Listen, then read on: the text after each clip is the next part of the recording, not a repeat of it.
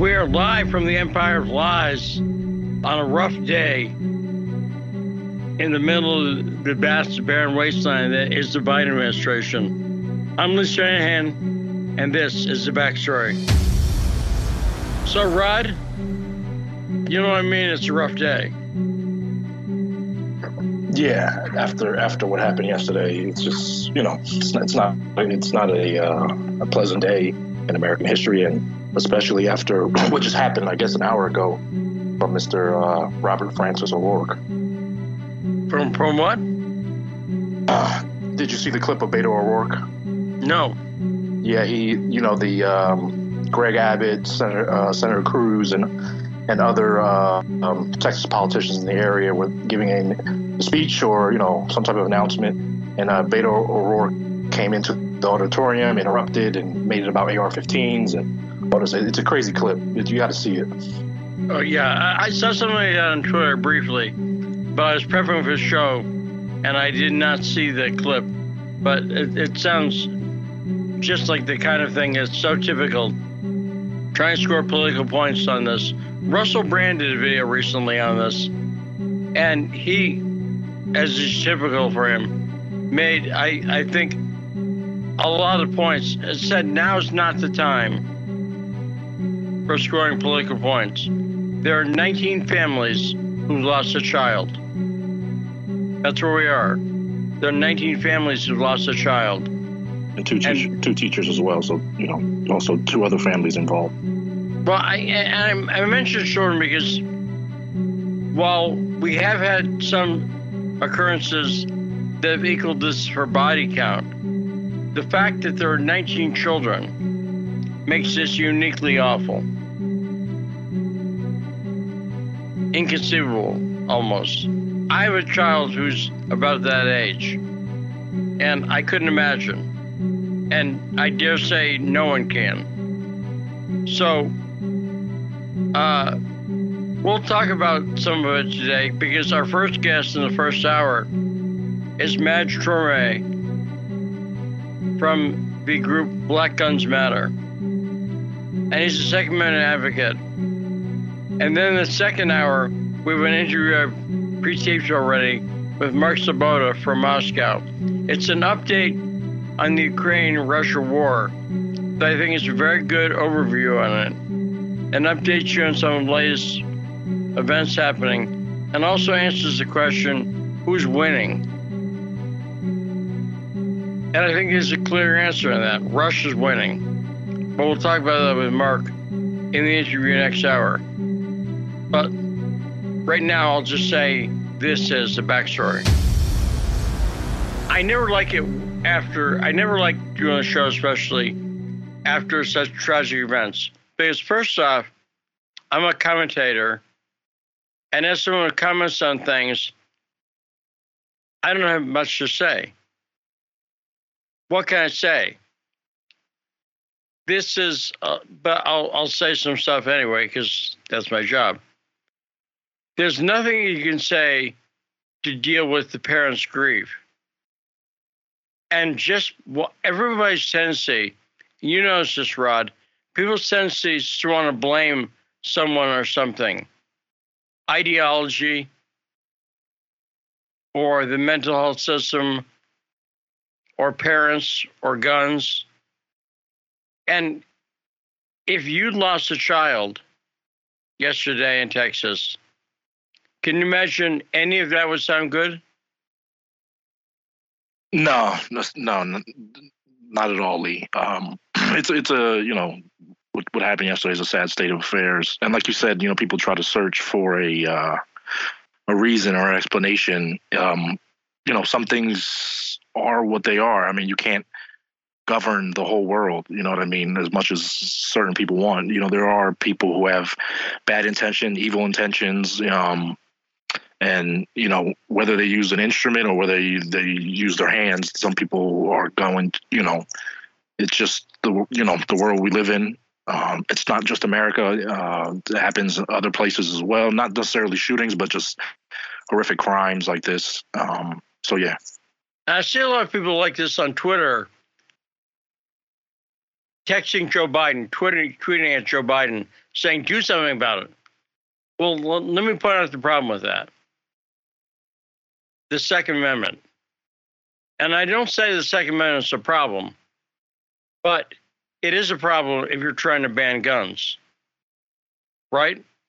The president does not have an unlimited ability to pass an executive order and ban certain classes of weapons because it's not clear what the Supreme Court would do on that. Does that make sense, Rod? yeah, that's a it's an issue that's been since I can remember since I was born. I've, I've been hearing these uh, arguments and you know people who want to abolish the Second Amendment so there will be no more guns, and supposedly in their mind that'll end uh, uh, people dying from guns, innocent people dying from guns. But you know, as we know, that I don't. You know, criminals will always find a way to get guns. We have the you know 3D printing guns out now, so it's you know uh, I don't think we can govern this by law necessarily. Well, but by the way, anyone who wants to call in, if you got thoughts on this, and they don't have to be profound, but if you want to share your thoughts, 202 521 1320. And feel free to call in and express yourself. But uh, the reality is, we have a Second Amendment. And the reality is, is not going to be overturned. Right? That's just realistic. It's part of our Constitution. And there's no political will to change significant parts of the Constitution. So whether you want it or not, it's unlikely to happen. And not, I'm not even saying whether it's a good idea or bad idea. But it's not going to happen. So get that out of your head. The other point that deserves to be made is that, you know, Greg Abbott's in some trouble now because he pointed out that more children die, more people die, not children. People die in Chicago every weekend often than die in this horrific event. And he, that's true. The children factor is a difference. But what we've shown is that strict gun laws, Chicago's got a lot of gun laws. New York's got a lot of gun laws. It does not, having strict gun laws does not necessarily change these mass shootings. And that's another reality. Now, what say you, Rod? no, I'm 100% in agreement with that. Um, look at Chicago. Um, that's a perfect example. New York City. It's almost in, it's super hard in New York City. I, I think I only know one, maybe two people that are able to carry a gun around New York City. So who are regular citizens. And I mean, we had uh, Carmelo on yesterday and talking about the gang problem. And you know, these are things that are never addressed. You know, uh, young people um, there's videos online, Lee. I'll, I'll, send them to you so you can see them. And so instead of just me talking about, there's videos of kids 11, 12, maybe even 10, just in uh, recreation centers. All of them would would I'm not just talking regular handguns. I'm talking about Uzis and all types of stuff just in their backpacks and in their in their shorts, and they're just showing it off on social media. So, so I mean, I, and you you and you and I know that they didn't go into a gun store and buy those guns at 10, 11, 12 years old. So, and that, that's Chicago. That's that's um, New York City with these strict gun laws. And how are these kids able to get these guns with the strictest gun laws? No, right. Well, because the people who want guns for nefarious reasons find a way to get them. Right? If you want a gun that's unpermitted and exists outside the law, you'll find it. And people can say, in a society where guns are legal and fairly plentiful, and you're not going to do much to change that because a lot of people in this country live in rural areas. And I pointed this out before. if you want a shotgun, if you're in Manhattan, that's a bad weapon to have because it goes right through the walls. But if you live on five acres, a shotgun is a good weapon to have. So we have some tightly packed urban areas, Chicago, New York, and so on. Then we have some open rural areas. And different people, you know, a lot of people in rural areas obviously go hunting. If you've got to go to New York, you probably aren't bagging deer with it. You're probably not taking out a pheasant.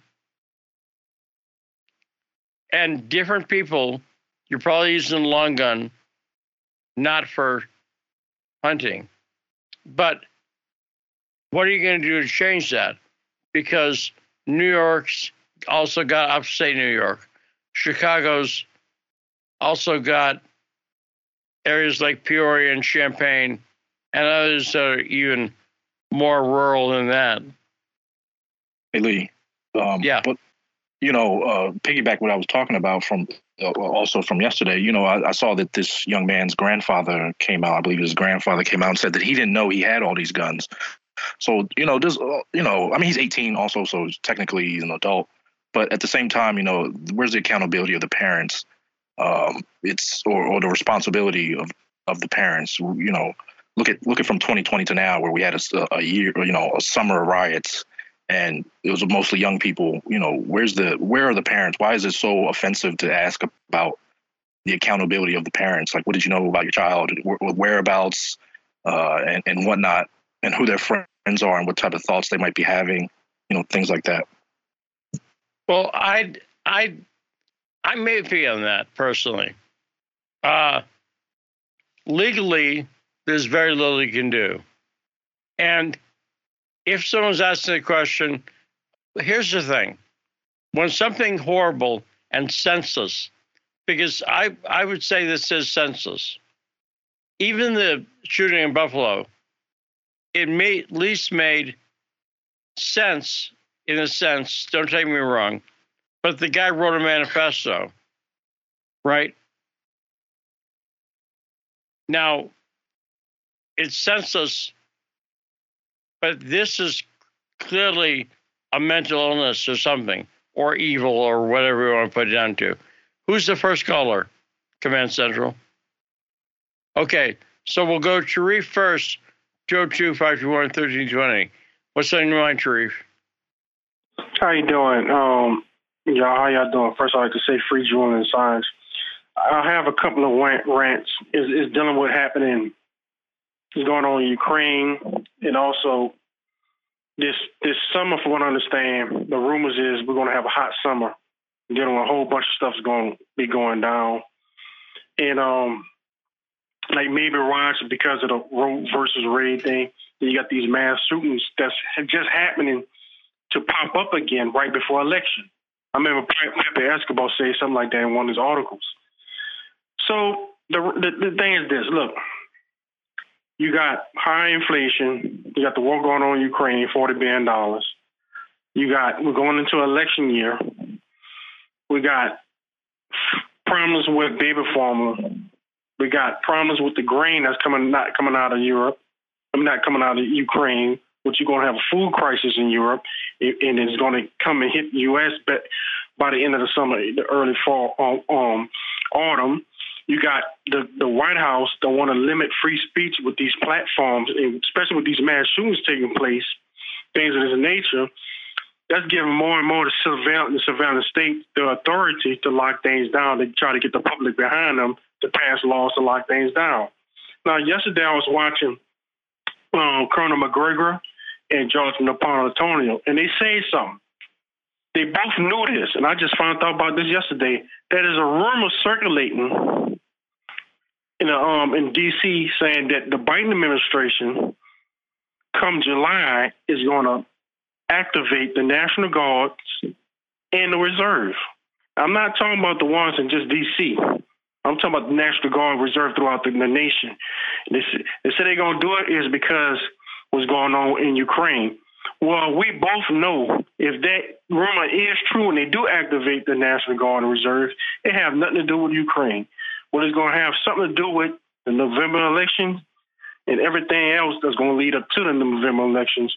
If they start having mass riots and other know, acts start happening, where the government might try to impose certain laws to start shutting down different portions of the internet. You know, because once they activate certain National Guards and reservists, certain laws come into existence. So I don't know how true that is, but I hope it's not true. But we got these mass terror events that's happening, and it's always benefiting.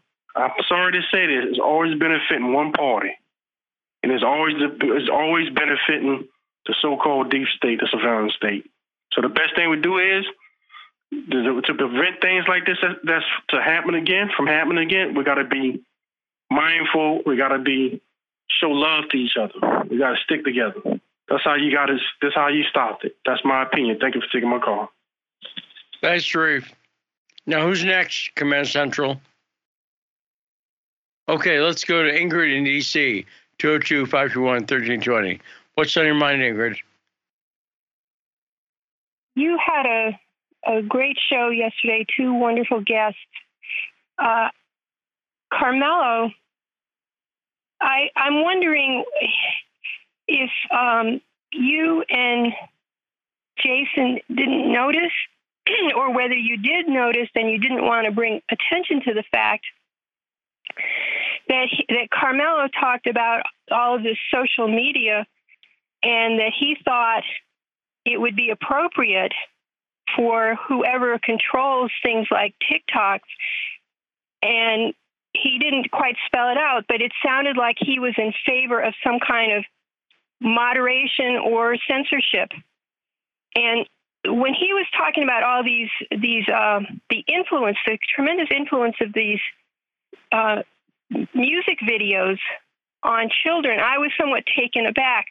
But then I also remembered um, well, the influence that, that these things have had on all generations, and you're probably aware of the uh, people saying that the CIA was promoting and supporting, say, Jackson Pollock or the British musicians such as the Beatles, and that these were like um, social engineering kind of deep state activities. So I don't know. I, I guess there's a question in there somewhere of where you come out. Like, who is, you know, who is seeing and promoting these drill videos that are having this influence on these children? Well, the CIA backed modern art. They sponsored modern artists in the 50s. That's been established. So that's true.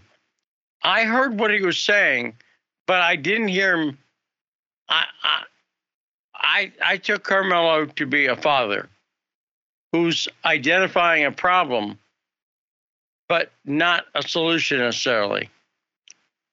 Rod, did you get that idea that Carmelo saw the problem, but isn't sure of the solution? yeah, um, you know, I'm I'm not sure about how you know uh, educated he is on the First Amendment and you know the social media companies on that, but I think he, what he was trying to say because you know I, I feel the same way he feels. You know, it's different from the TV where you know when the '90s, early 2000s, where you have to wait for this music video to come back in circulation. And they're watching TikTok and Snapchat, which they scroll up and down, and I mean they can watch these videos over and over and over again. And it's young people uh, advocating this gang culture uh, that's um, in, in certain cities uh, weirdly enough, in Philly, we don't really have a gang culture. I don't know why. It's never, you know, it's never been able to to hit in Philly. It's just neighborhood stuff, you know, just neighborhood neighborhood violence. You know, if you're from here, you're from there. But in, you know, I'm originally from New York. I'm originally from Queens, and the gangs, uh, the gang culture has exploded to a different level now versus then. And it's just like it's a, like you like we talk about now. This is senseless what happened in Texas, but it's also senseless what's happening in a lot of communities around America where these kids are growing up off these this culture that's that comes around music and things like that, and that's what they're living off of.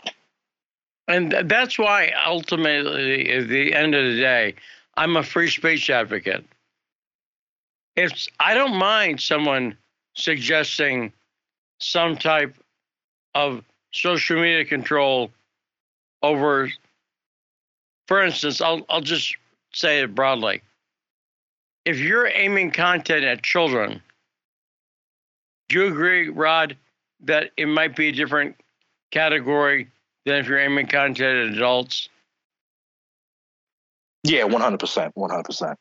And it's, Right. it's different. And it's different when kids are making things for kids. You know what I mean? So for uh, for twelve year olds making videos, and they're saying, "Well, this is for people in my peer, you know, my peers."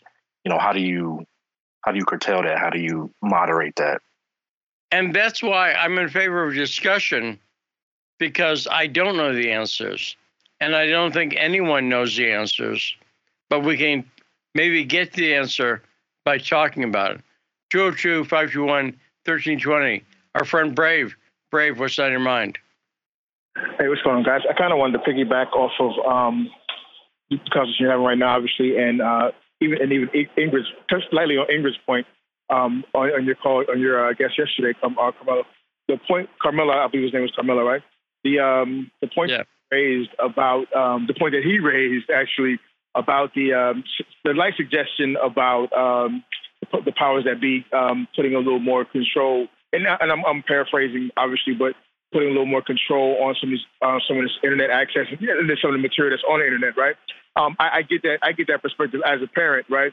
And I also get the other side of the argument as a as a guy- who used to rap back in the day. You know, it, it felt like we should have all the free speech in the world, and that and that um, the music was not leading the violence, it, but it was just uh, uh, telling the story, right? Um, eh, at the age that I am, uh, in my older age, I, I find myself being a little more. Um, um, conservative, I guess, about about that perspective because um, f- first of all, when, when he brought when he uh, brought the term drill music, I, didn't even know they were still calling it drill music. I thought it took on another life, but that that is a serious thing. Um, these, these kids, um, there's always been like what you would call the gangster the gangster rap or the more violent um, aspects of hip hop, right? But there, there is something going on now in the music, and, you guys just refer to it as a gang culture, but it's it's far worse than that. And I, and I, and I, and I would I um I'm, I'm, I have to I actually have to go a little bit further and say it's not just the music. It's just something that's in our in our culture in, in American culture right now. Period. In our media that's being pushed out. Um, that's just it's desensitizing our kids, right? And I think a lot of us are desensitized, but it's it's I see it every day with with these teenagers. Like they're, they're being desensitized. Like in Atlanta, we have numerous amounts of murders every single day, like every single day. And yeah, it's tied to gangs and drugs, but far more than that. But the thing that, that stands out to me to, to be the most alarming is these kids don't. A lot of these kids don't have um, any any sense of emotion when it comes to this stuff now. And um, I don't think that's just about some rap music. I, I don't think that's just a, about you know uh, a movie. I think it's I think it's American culture, period, and where we're seeing our society. Because we have a, a very brutal society here in America. No one has the answers. You're correct, and I don't want to rant, but no one has the answers. But if we have to look at our society, we have a very brutal society. I mean, even to even when you when you break down to the extent of you know, there's got to be winners and losers. You know, the, the zero sum game, and that's that's just bringing it down to like uh, economics, right? And and um, being competitive, right? But we do have a very uh, violent culture because there's many other countries that have weapons and guns like and, they don't have the same experiences that we have. So again, no one has the answers true enough. And the sad part is that most parents, most people that aren't like watching politics every day, they're looking for some sense of relief. And so it makes sense for them to say, hey, yeah, we should um we should like kind of cut back on what's being allowed on the internet. But the problem is the powers that be aren't interested in cutting that back. They don't care about cutting that back. They if, if you give them that ability, what they cut back is the people that will raise their voices against the, the elite not doing what they're supposed to do or screwing over the American people. They have no problem cutting off, let, let's say, a Scott Ritter, but for some reason the kid can make a make a rap video and go viral holding a, a Mac 10 or something like that. So I think that's that's, that's I don't know. We we really have some issues here in America, and I think it goes back to the early days.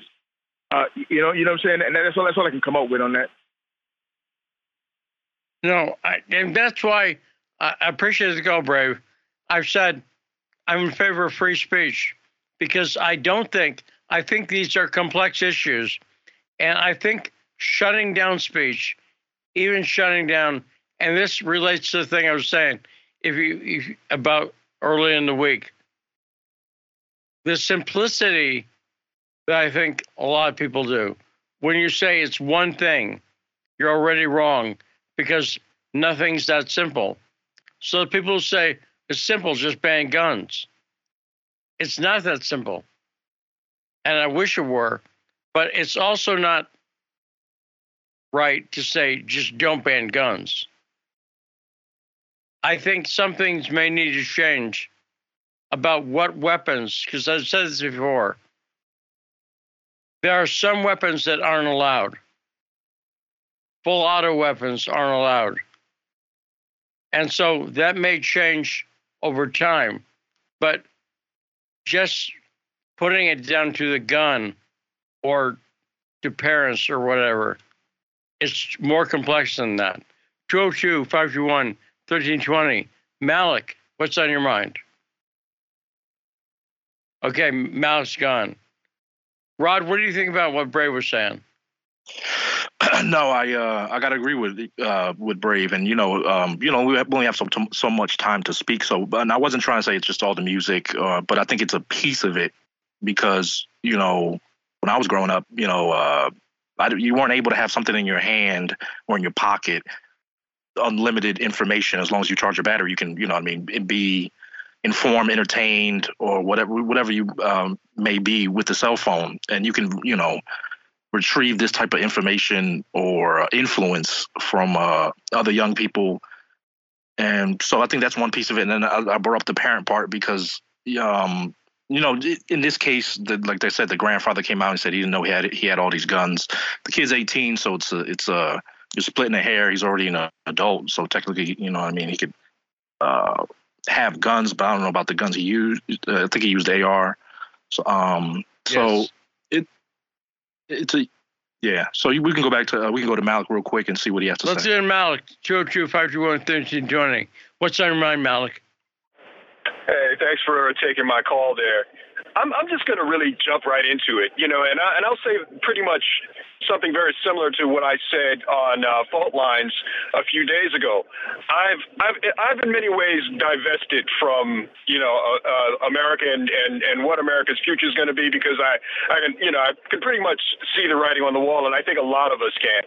Um, but I, will say this: I kind of look at I, I, I again I, I I look at things as an outsider because you know one, and I, and I shouldn't say these things because I'll be quite honest, man. I've I've I've told you guys I've I've dealt with my own issues in terms of having my car broken into uh, because of the, you know things I was posting on Twitter about about the vaccine and so on and so forth.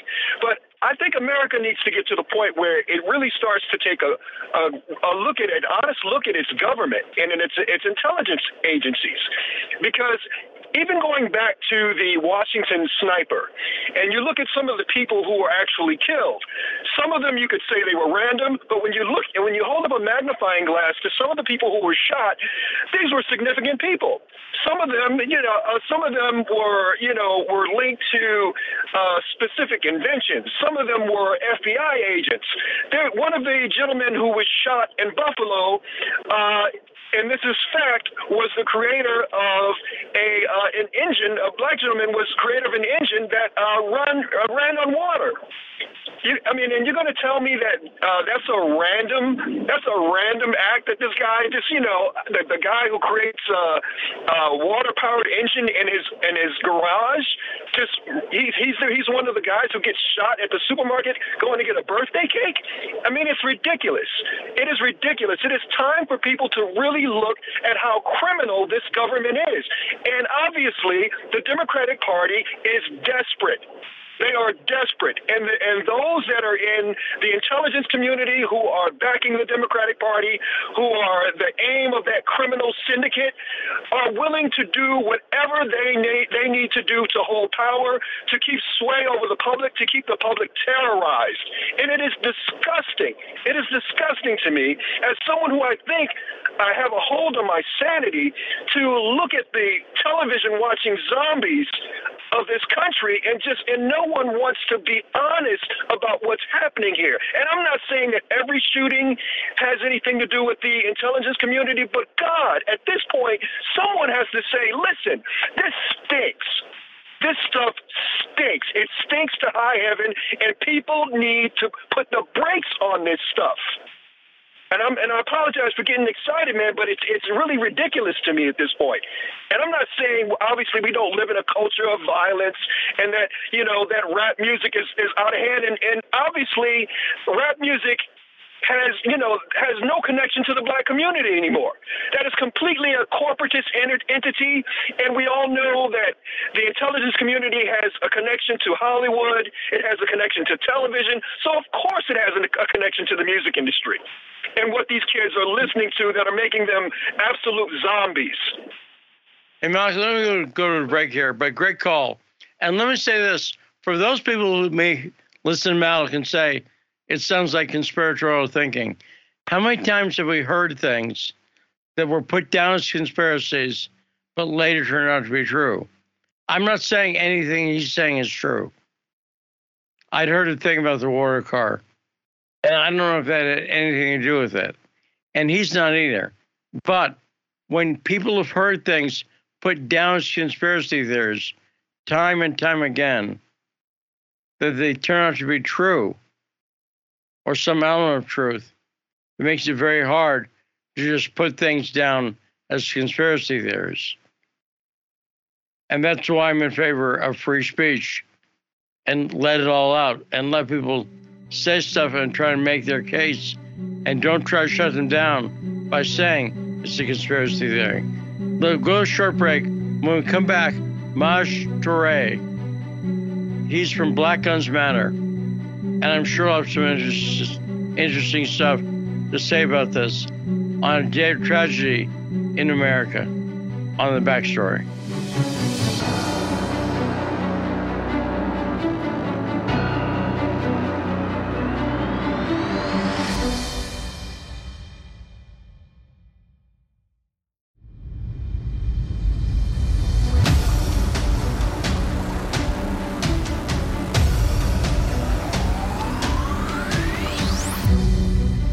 This is a backstory on 105.5 FM, AM 1390 in Washington, D.C. Joining us now from the group Black Guns Matter, Maj Toure. Hey, Maj, how you doing? Hey, what's going on, man? Appreciate you for having me. Well, appreciate you being on. And I think thought you would be a great guest to have. It's a horrible tragedy, obviously, but people are going to be talking about guns today. So, broadly, how what do you think coming into this on the discussion that happens about guns every time one of these mass shootings happens? One, we have to look at data. Okay, so when we and I'm not talking about manipulating of data and turning it into statistics that strengthen our, our personal argument. We have to look at genuinely, objectively say, I want to find data that will solve the problem. Okay, now when we look at some of this data. In 1990, President Joe Biden, you know, then writes, co-authors legislation that creates gun-free zones. Those gun-free zones since 1991, when it became law, over 90% of mass shootings are in gun-free zones. And you can fast forward to last week in Buffalo, where you have a 18-year-old who literally writes out a manifesto and says, and again, I don't want to argue whether it was MK Ultra or whether he was a Manchurian candidate. That's another discussion because the people on on the ground it doesn't matter to them. The reality is, this kid allegedly wrote this manifesto saying, I'm going to New York and I'm picking this place because there's a lot of black people in Buffalo, in this section of Buffalo, and I know their laws are as such where they will not be able to stop me from firing. Gun free zone. So that's the data. 90% of mass shootings since 1990 are in gun free zones. So we need to repeal those. Thomas Massie presented legislation a while back to repeal gun free zones. That needs to be back on the table. They do not work. It's a 30, almost 40 year experiment that has cost countless amount of lives. The other data, because mainstream media, leftist media, will present something saying, oh, this is an insane amount of murder. One is enough. And I'm going to be clear about that. As someone that has children, one is too many.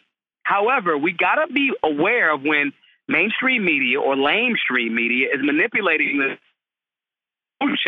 because of something so tragic to make it look more than what it is. These mass shootings make up less than 1% of all shootings in America annually. And again, one homicide is too much, but I want to be clear that the opposition that are profiting and manipulating have their agenda of removing firearms ownership from the individual citizen. They have the benefit to play on people that are empathetic about tragedy, play on their emotions for their own political gain. So we have to address that and remove it. Less than 1% of shootings in America are mass shootings. So that's that. Then we have to step into what are we telling our administration, school administrators, and things of that nature? What are we telling them to do in, in regards to training? The standard operational procedure seems to be run, hide, barricade, and potentially fight. One, run where? Run where? You don't do any active shooter drills consistently, or you're shaming the schools that decide to say we want to be proactive and we want to teach our young people to do active shooter drills. We say, well, we shouldn't have to do that in America. Well, it's a reality. There are weirdos that we've allowed the pharmaceutical industry to control us. And so, because of that, another vast majority data of these mass shooters are on psych meds. So we, we're scared to have this conversation about the dangers of psychiatric medicines because that impacts big pharma, Pfizer's, Moderna's, and all of that. But yet still we want to pretend like that that isn't correlated. And it, it, it is correlated. So on top of that, when we highlight the schools in a negative way that are actually being proactive, right? We tell the other stu- students in schools and administrators, hey, just run, go hide with no data behind it. Barricade, West Virginia, this weirdo killed about 30 people in barricaded rooms. He shot the locks off of the doors. He pummeled people with rounds that were trying to protect themselves with books, furniture, and desks. That is not a strategy for a victory and defending life. Then we tell people, okay, well, just run. Run from where? Most of the government institution schools, public schools, are made out of cement, are made out of concrete, and when a shot goes off, you can't. The echo is that Don't even know where that shot is coming from. So telling these young people and teachers who care about our children to run, run where? Run till what end? What is the opportunity? Running, hiding, barricading, and potentially fighting is not correct protocol for an active shooter scenario. There is no law enforcement instructor that is worth his or her weight in salt. There is no special operations person that's going to tell you that these are good po- policies to tell our administrators or our educators or our teachers. It's bad. It's bad. Then, to put the cherry on top, there's no information in relation to what the hypothalamus does, what, what when cortisol is in your body, what happens when adrenaline is pumping, when dopamine is pumping. There's no full conversation about that or actual training. What we do is we spend, and I say we as a nation because our public servants, we've allowed it. We spend and send $40 billion to Ukraine where we don't live, and we don't put 30 million towards hardening our schools in a manner where the children are protected, but it also doesn't look like a militarized police zone. These things are doable. There's organizations like Operations, uh, excuse me, Faster Saves Lives, which is in uh, right outside in Ohio, that trains law, excuse me, uh, instructors and teachers that want to learn to carry their firearm in the school voluntarily. They're doing a great job. We have the answers. All of the places that have those gun free zones, even if the state or city itself is pro gun, if gun free zones, which are federal schools, that's where these people are going. And so we have to step back and outside of our political positioning and things of that nature, we have to step back and go on the ground. And this is what has not been working. Again, that starts with repealing gun free zones. They do not work emboldening and strengthening our instructors that choose to want to take training to voluntarily carry firearms because a lot of these instructors are already concealed carry weapons holders. Okay, we're just hamstringing them when they walk into the building, right? Also, as well as showing and linking up with organizations and finding the funding that the government has. You guys printed up trillions of dollars that never made it to the people over the last two years, supposed COVID relief. Print up some money or use some of those funds to handle this since you say it's a public crisis, use the resources to handle it as such with vetted, quality, uh, uh, law enforcement, special operations forces, veterans, firearms instructors that can solve this problem in damn near a week. And if that's not the case, then you're just doing more lip service right before, you know, randomly, right before so called randomly, right before an election, midterms, just to say this thing and saying we have to do something. No, we don't have to do something. We have to do something that works. So that is a comprehensive plan of what we can do. The resources can be allocated. The government has the resources. The, the voluntary communities and the people will step up and volunteer and assist. I know veterans that would take that job gladly to protect our youth, and that's what needs to happen, regardless of your political opinion. Now, let me do something that I don't usually do. If people want to call in on this segment, Maj, I assume you can handle yourself in a conversation, right? You're not afraid to talk to people. Not at all. Right. I, I got that impression. But if you want to talk to Maj, if you want to talk to someone who's passionate and very smart and knowledgeable about this stuff, feel free to call in 202 521 1320. Now, Maj, one thing you didn't mention that I want to see what you think about. One, one things I think doesn't help is demonizing the NRA. Hmm? The NRA is one of the groups that could actually help because they teach gun safety, Hmm? among other things. Hmm? And the NRA community gets demonized because they're in favor of Second Amendment rights. hmm Absolutely. Well, and because no lives are saved by demonizing the NRA. What do you think about that? because wh- white liberals are going to demonize any organization, whether it's the NRA, whether it's Firearms Policy Coalition, whether it's Gun Owners of America, whether it's NAGR, whether it's the National Association for Gun uh, uh, African American Gun uh, Association, whether it's Black Guns Matter. White liberals are the most racist group of beings that you will ever come across. They have a soft bigotry of low expecta- expectations, and a lot of that gun control was started by white liberals to make sure that black people did not have the means to defend themselves. So we got to be very clear about that and deal with the you know the the uh, situation at hand. So no, demonizing any organization, regardless of how people feel about the NRA in regards to how much they're working for Second Amendment rights. Huge shouts to Allen, Lieutenant Colonel Allen B. West, who, if I have my druthers, will be the next person in charge over there at the, at the NRA. And I would love to jump back on board and support his moving forward and taking ownership in that helm. But regardless of how people feel about it, that doesn't solve the child that's at a school that's a soft target that has no information, has linked with no Second Amendment organization that can give resources or training to help solve this problem. That child or those children, babies that are in there, they don't care about your political affiliation.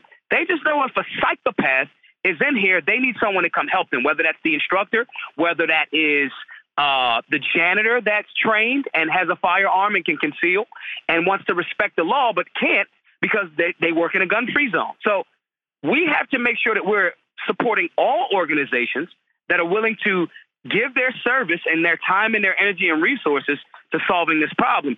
Demonizing the NRA or any organization that would be stepping up to do that does not protect life. And that's the bottom line that we have to get to. Regardless if people are anti gun, left, right, whatever, there is no one, no sane person that I'm going to talk to that's going to say, yeah, we don't care about those children if they get shot or not, whether they're pro gun or anti gun. And if we start from that very basic position, which is, okay, you don't want certain people to have firearms, can we at least agree that someone should be on site, maybe multiple people, to protect our babies with firearms from these type of atrocities? And if you are a person that would say, no, I don't want someone or people that are trained with firearms to protect our babies, you sir or ma'am, are extremely evil, and I hope you get everything that you deserve. And and I'll just say they, they won't be able to because you can't make up for killing 21 people, right? There's you, you know you can only kill someone even if you execute them so many times. But 202 521 1320, Joe, you're on with Maj Toure. Go ahead. Uh, hi, uh, Lee. Thank you so much for having me on today. Um, I appreciate it. And your guest, uh, Maj hello. Um, thank you as well. What you're saying is absolute. I mean, this is the absolute truth. Um, I taught at a school in the inner city for what seven or eight years, Um, one thing that helped us, the teachers, we became very, very close. Um, was a neighborhood school, as most inner city schools are. Is why, in my opinion, you don't really see a lot of this in in inner city schools. You know, mass shootings. Not to say you don't see them in neighborhoods. We understand that, unfortunately. But as far as in the school, is usually because the teachers, you know, because it's neighborhood, we always knew what was going on. You know, so a lot of things we could stop and step in in the, you know, in the daytime when we had the kids with us, you know, put a stop to some of the beef and all the silliness that was going on in the neighborhood, and it and it worked. We had no issues for all those years as as a team. Secondly, we had a couple of uh, teachers who were concealed carry. I was in Missouri, and um, you know, we knew and, and had these discussions on a regular basis. Anything goes down, we had a code.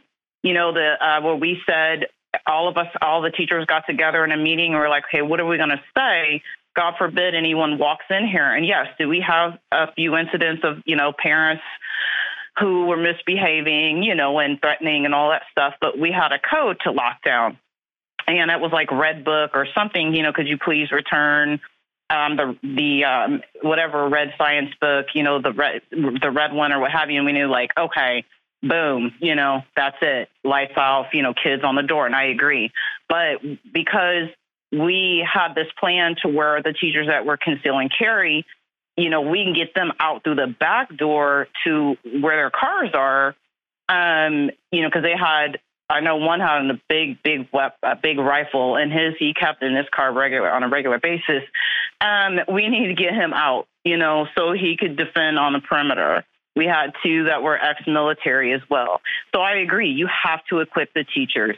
You know, um, I, I definitely agree, and especially in the high school. I know in the country where I am now, uh, in Kansas, it, kids you not, you know, there there were the legendary stories of kids who were you know hunters um, who carry their their guns on on racks and that was just like wow you know kind of mind blowing back in the day because you know in the city uh, kids weren't doing that. You know they were carrying or, or sneaking guns or however they were getting them but as far as just having them out in the open and I, I questioned that, like, well, do they ever get stolen or any problems? No, you didn't hear about, you know, and you do not hear in the in deep in the country, you know, these schools, these kids who do carry, who do, you know, who grow up with gun, you know, guns, gun safety, um, uncles, dads, grandpas, you know, teaching them how to shoot and hunt and all of that. You, they don't have these issues, and they they have guns all over the place. So, I mean, I could not agree more. You have to equip the teachers to defend you know, the school or um, pay for security guards that are carrying, because that was another issue that a lot of the city schools have. So I won't keep you all, I'll leave you to it. But great, great discussion as usual, Lee. Um, and thank you, sir, for all. Yeah, Joe, great call. Maj, what do you think about Joe? Um, I, th- I think that's 100% accurate. I think that when we when we pretend as if these problems aren't real issues and we put our heads in the sand, we embolden people that want to make us be our whole body in the sand. Okay. And so what's happening here is we're seeing a group of people that are making the decision to say, hey, um, this is our culture. We are firearms owners. We're not going to pretend like we're not. And in those spaces, it's you know, it's like hard for a bully. Of course, a bully doesn't want to go somewhere where there's going to be someone actually um, there to potentially stop the threat. And so this is seen over and over again. And, and this, this isn't new science. This isn't a hardcore concept to grasp. And the data, again, clearly shows it. The areas where there's more of those restrictions on the right to keep and bear arms, you consistently have more violent crime. You have, you know, this guy in Buffalo literally saying, I'm going to this place because I'm I want to kill black people, and black people don't have the means to protect themselves in this location, and that's a problem. So when you switch that, you know, when you have over the last 30 years where licenses to carry have increased and violent crime nationally, outside of, again, just what the mainstream media says, violent crime nationally over the last 30 years has been on the steady decline. Decline. Okay. And so we just have to make sure that we're recognizing this, stepping back from the elephant, looking at the data, not saying that the, the gun itself will solve every problem, because it won't. But when we're talking about teamwork, like Joe was saying, teamwork among instructors, teamwork amongst family, teamwork amongst the community saying, we're going to stop certain things, we're not going to allow certain things to go on. That's another slither of the solution. Then another slither is okay, how are we addressing some of these young students? This kid down in Texas allegedly was felt bullied because he had purple hair or whatever color. And how are we making these young people feel whole? Are we just selling our children to the pharmaceutical industry and now they're on psych meds and now they're having emotional and mental problems? Are we addressing that that way? These are all spokes in the overall wheel of the solution, and it's absolutely necessary that we as a community and individually look at it as such. One thing is not going to be the entire answer, but a holistic approach absolutely can and will be. And Maj, we're talking before about the NRA, and you mentioned some other gun groups, National Association of Gun Owners, Gun Owners America. I, I'm familiar with those groups, but are you familiar with the Huey P. Newton Gun Club? And there's a, a, a chapter in Dallas. Anna, absolutely. I'm familiar with a lot of those guys. A lot of those guys follow us on our social media. Um, official Black Guns Matter on Instagram. A lot of those uh, guys and women follow us on our uh, YouTube page, youtube.com forward slash Black Guns Matter.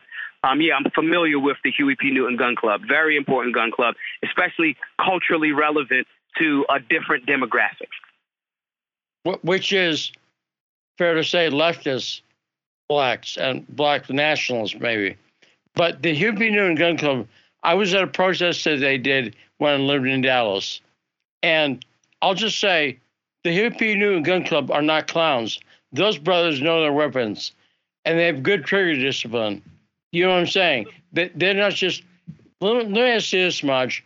I'm not a gun user, but what's the deal with people holding a gun sideways? If you see a person holding their pistol, you know what I mean?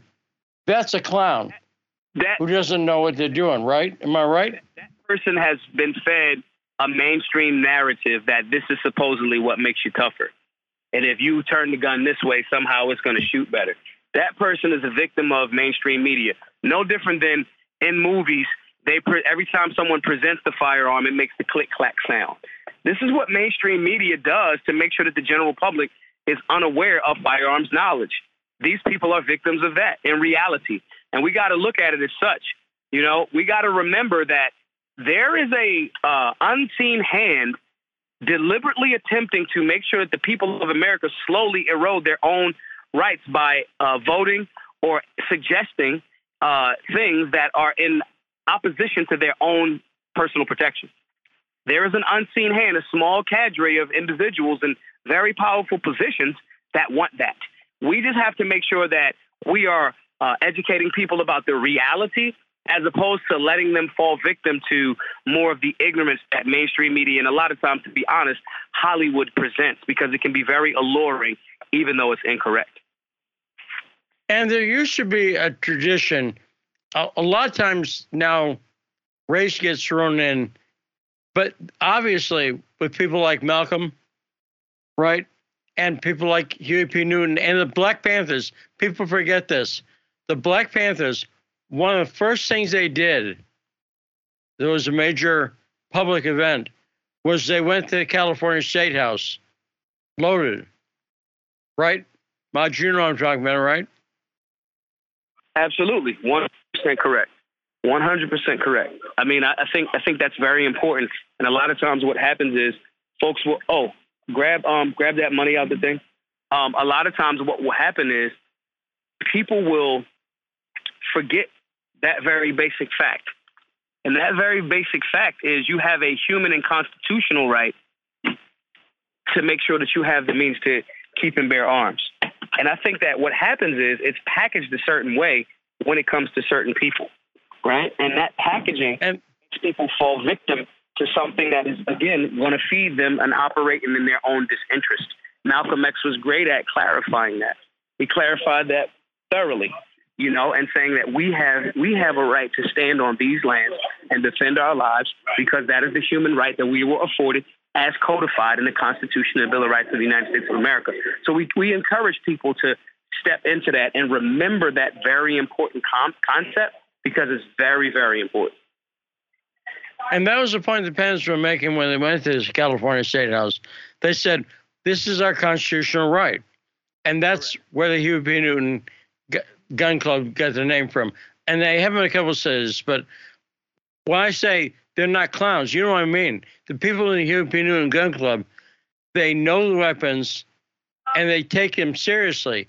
And people who respect guns take them, they know how dangerous they are, right? 100%. So they approach guns in a different way. They don't approach them like it's a toy, or they don't put it sideways because they s- saw a TV show. Do you know what I'm saying, Maj? Absolutely. And I think it's very important because I got to get out of here real quick, but it's very important.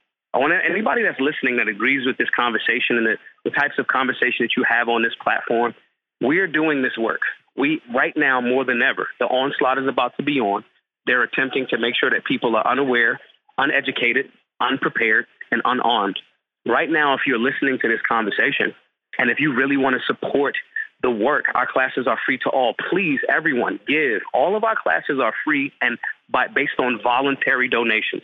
Go over to the site, givesendgo.com forward slash solutionary. Again, givesendgo.com forward slash solutionary. Give 10, 20, 40, 50 bucks, whatever you can give to make sure that these classes remain free to all because this type of work is very important. I'm about to leave right now to set up for a class, a free class right now at our Solutionary Center. So thank you for the time. Thank you for giving this platform and being brave to make sure that we're going in a direction of freedom and liberty for all Americans.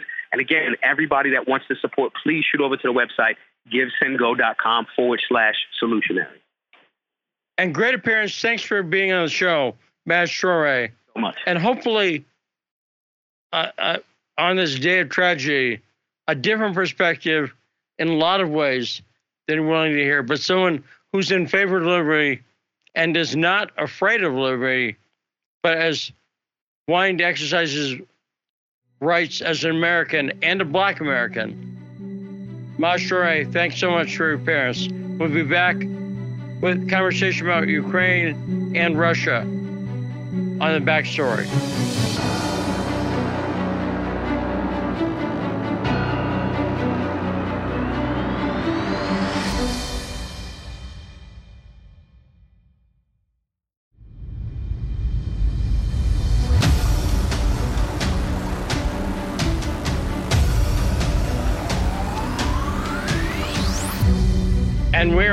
in the second hour of the show that comes to you live from the Empire of Lies and brings you the truth behind the headlines and better discussions of free speech, no censorship zone. This is the backstory.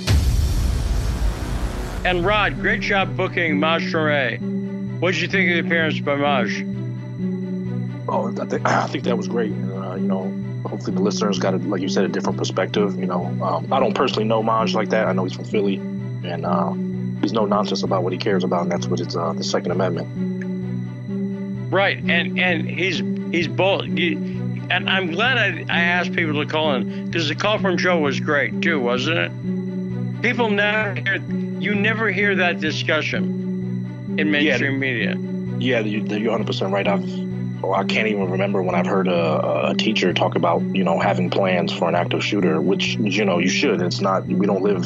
You know, some people present America as a utopia. You know, especially the people in and around D.C. and other major cities. But you know, we don't live in a utopia. We live in a we live in a world where things can happen, and you have to be prepared for them. You know, you have to be prepared in your home. You have to be prepared in school, work, et cetera, et cetera. Let's try get Maj in a few weeks when we don't have a tragedy the day before. Because again, great guest, and uh, I, I, I like it because it's just opinions you don't hear. And again, mainstream black activists like Malcolm, like the Panthers, were explicitly pro-gun back in the day. Right back in the '60s, they were expressly pro-gun. And where's that come up ever?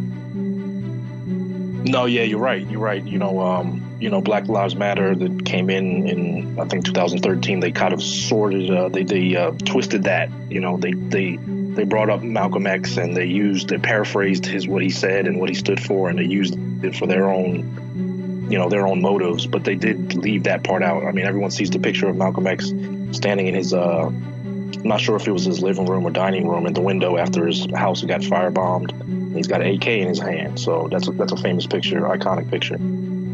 Yes. And Coming up, we got a pre recorded interview I did with Mark Sleboda straight out of Moscow. This is the backstory.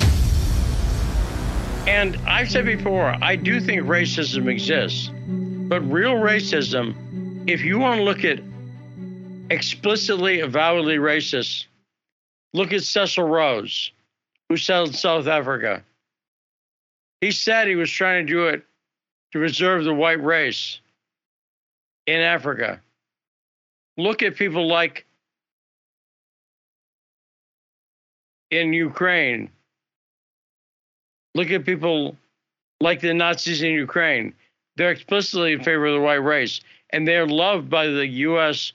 white liberal establishment. Establishment, white people, because it's closely tied into UK racism. That's where explicit racism occurs. And I, I also will throw in the Margaret Sanger thing. I think it's no surprise that Margaret Sanger is an idol of the Democratic Party. And no surprise, and anyone look up his history, people don't know it.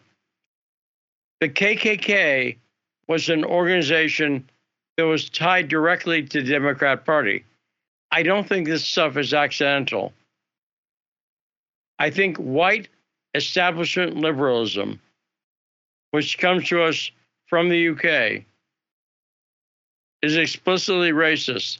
But what they managed to do is fool people in thinking, Rod, how many people do you think Republicans are racist? Just don't hear anything else. They accuse Republicans of racism. Wait, can you say that say that one more time? How many people think if you ask them what party is racist? Oh, What okay, party yeah, yeah. has a Um, clear history of racism. If you ask someone what party has a history of racism, the Democrats or Republicans, I think most people would say the Dem- the Republicans, of course. Yeah, no, they would definitely say the Republicans because we have a short, t- short term. Uh, we have a long term memory problem, and we have a short term memory. So people would say the Republicans. They'll say like, "Oh, look at Charlottesville." I'm like, how do you even, you know, what happened in Charlottesville? Can you tell me what happened in Charlottesville? And you know, nobody can really give you any details. It's just, you know, they'll just, you know, Trump said there was very good people when there were Nazis there, and just they just get emotional. I, you know. I don't do the mental gymnastics games. You know, I like to talk to people like I understand you can get emotional, but I don't want to talk to you based off emotion and that's your rationale because that's that's dangerous. You know what I mean? Like, just just, just like somebody with a gun. You know, uh, if they're emotional, you don't want to feed into their emotion because they, they're going to use it. So it's it's, just, it's the same way. And I believe these white liberals they're becoming even bolder now, and they're even they're they're willing to show you their racism. Right. And I mentioned the Huey P. Newton Gun Club, and I was at a demonstration in Dallas, and the brothers were armed. They had long guns and pistols. And there was another group that was counter protesting him and was almost all white guys, and they were armed too. But that demonstration, I felt safe because they were armed and They're not. They yeah, they weren't. Yeah, they're not they weren't hiding guns. Yeah, yeah. Yeah, exactly right. And I saw white people. They show I showed them the pictures I had taken, and they made a comment that they had good trigger discipline, which is they weren't walking around with their finger on the trigger of their gun because that's stupid, right?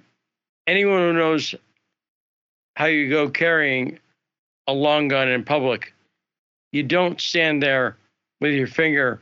You put your finger near the trigger, but not on the trigger, right?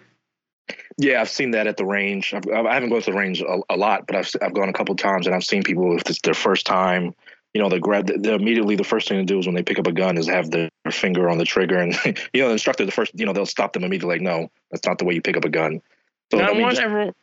Yeah. I want everyone to listen to this next interview with Mark Sleboda, straight out of Moscow. It's about 45 minutes long, and then we're going to have a few minutes at the end. Listen to it, and feel free to call in with questions or comments about the interview. We talk about so many areas, including how the war's currently going, and whether Russia is winning. That I'd like you to call in. So listen to this and feel free to call in afterwards. Let's roll the interview with Mark Sleboda, please. And we're very pleased to be joined now from Moscow by the great Mark Sleboda. Mark is a international relations analyst and uh, foreign policy genius. Hey, Mark, how you doing? Lee, thanks for having me. It's always an honor and a pleasure to be on the backstory. So I want to talk to you about. So go go ahead. Yeah, I don't know about genius or anything like that. But. You're pretty good. Your predictions have been very prescient and correct. Which is, I want to ask you. The common question a lot of people have is who's winning this thing, and to me, it's very clear. Being a, trying to be objective, Russia's winning handily right now, and even Ukraine. You had a person from Ukraine say the Donbass isn't going well. He yes, did they admit that? So yeah, trying to be fair and objective, I I think Russia's mopping up this thing. What do you think? Yeah, I, I don't know if I'd use the term mopping up, but uh, Russia is winning the conflict. I it is a grinding, brutal war of attrition where the primary weapon of use, the, the weapon that is causing the most deaths on the battlefield, on both sides, but far more on the Russian side, uh, is artillery.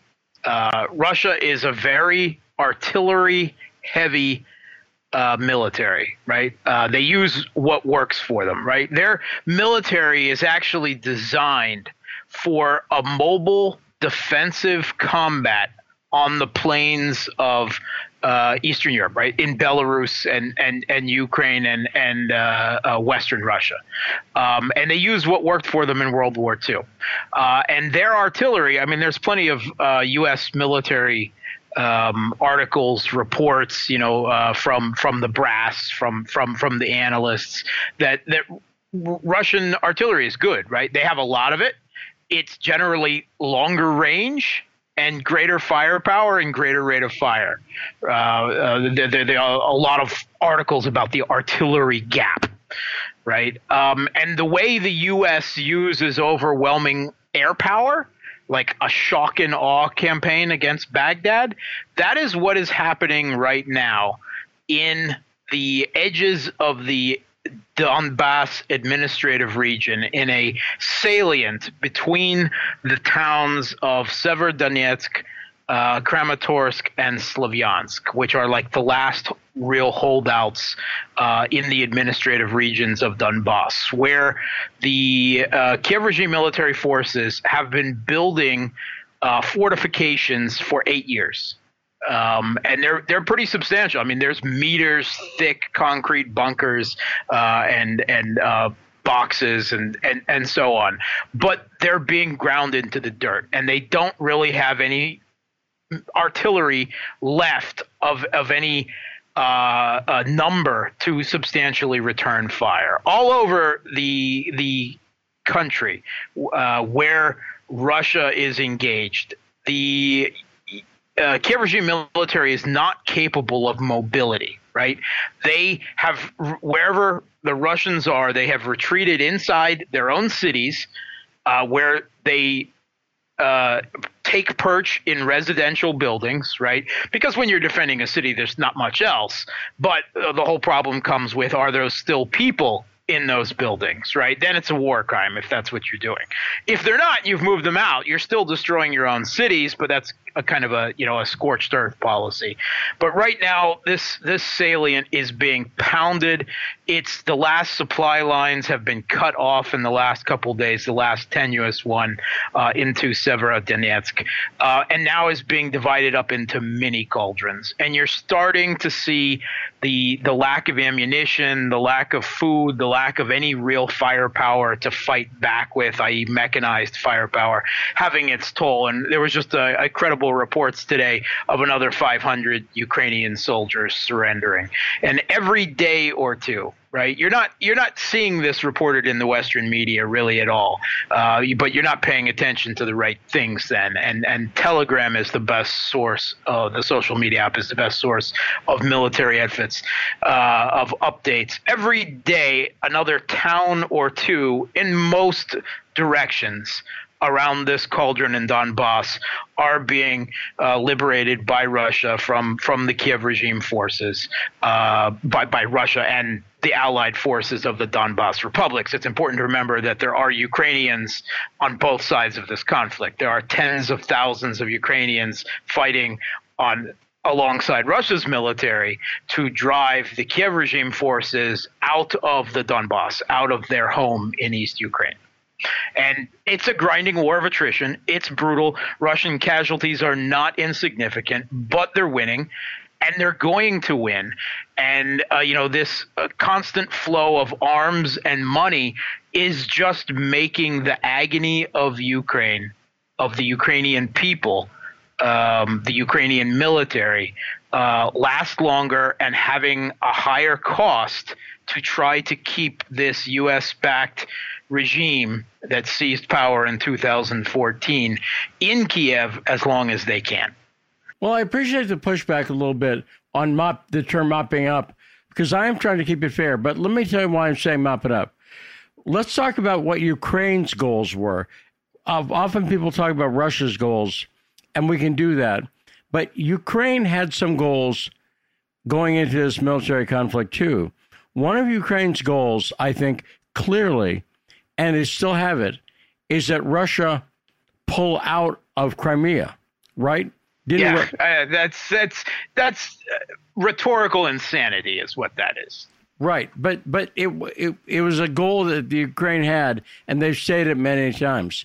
They they said it yesterday. Zelensky's on it again. They they will not accept that that Crimea and the Donbass are no longer theirs.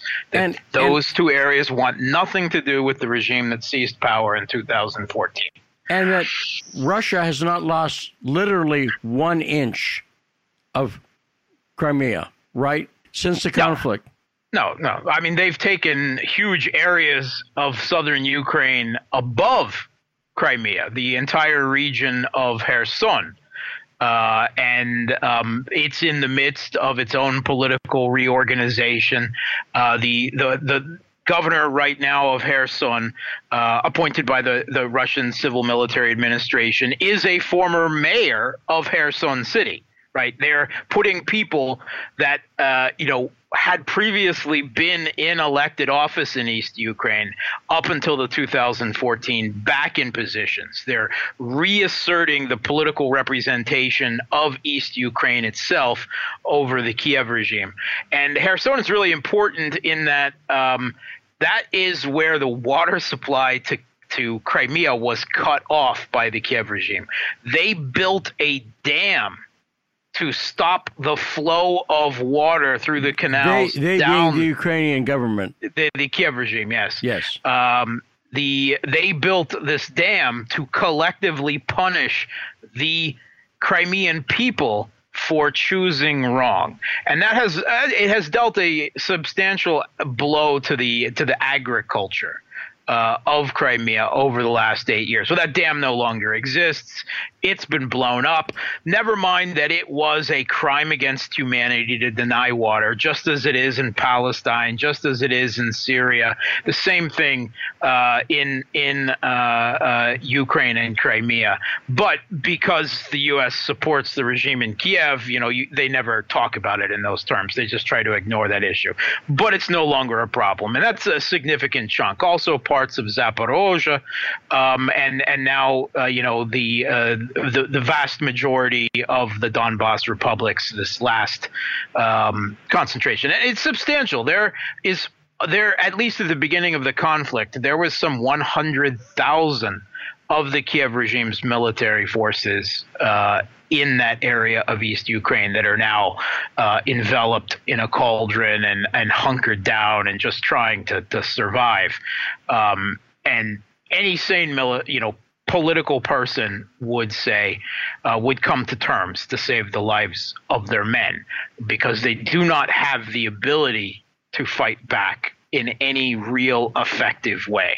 Well, also, also, uh, let's talk about Kherson for a second. Kherson is a lot of people are interested mm. because the K's are silent, right? That's the mistake I make as an American speaker. Yeah, but I, it's it's kind of a it's more than a huh. It's a it's a a, a little more guttural. It would cause me to spit on my microphone, so I refuse to do that. Just just try to think like you're speaking Klingon. That that helps. Does, I find that does yeah. help. But yeah. uh, Kherson, I think that Russia's realized, and I don't think they necessarily thought this at the beginning. In order to protect the Crimean people, the people in the Crimean region, they have to have control of that city because they don't want to be damned again.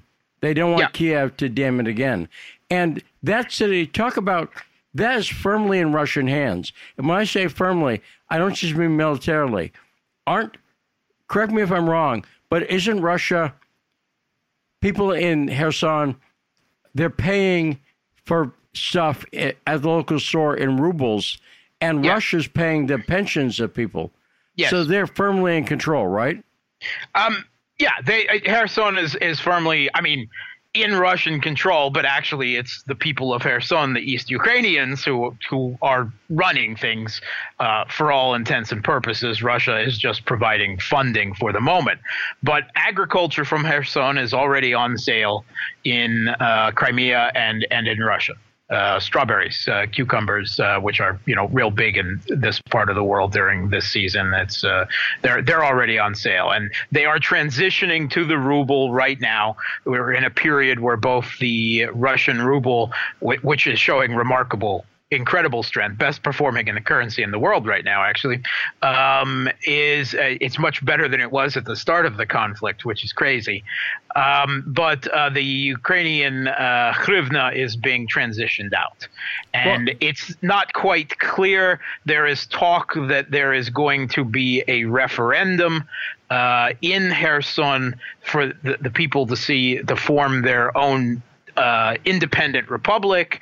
There's other talk that the uh, the the former mayor, now governor, is saying uh, that uh, that actually they want to join Russia, um, and it's it's not quite clear. But I do not think that this region will be going back to the Kiev regime.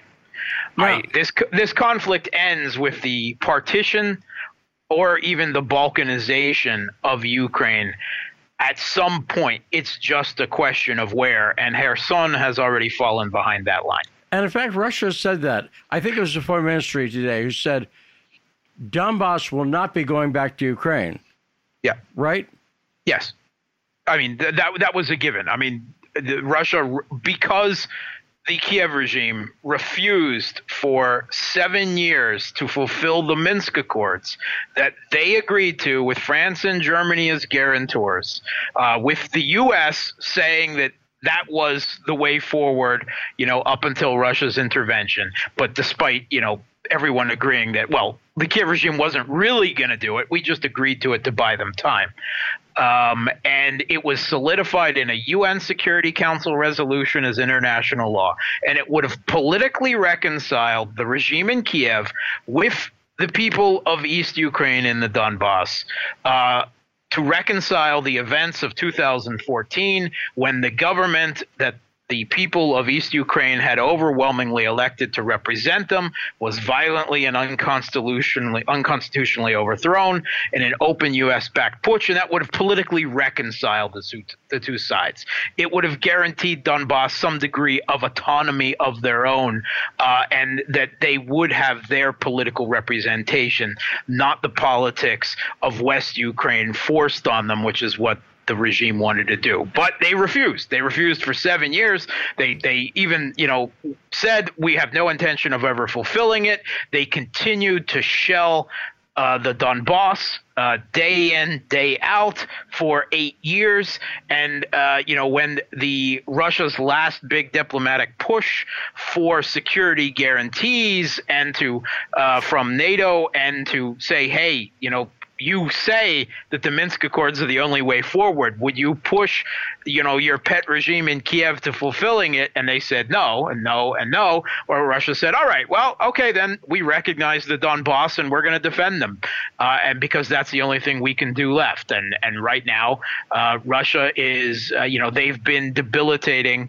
uh, degrading uh, the Kiev regime military for some couple of months now, and they're pushing right now the last of the Kiev regime military forces out of the administrative regions of the Donbass. Um, and but then it's not going to end there. And because the U.S. doesn't want it to end there, they want to keep shoveling money and weapons into the regime to keep them fighting. And they were quite honest about this, right? Uh, the, the U.S. Secretary of Defense Lloyd Austin said, Our goal is to weaken Russia.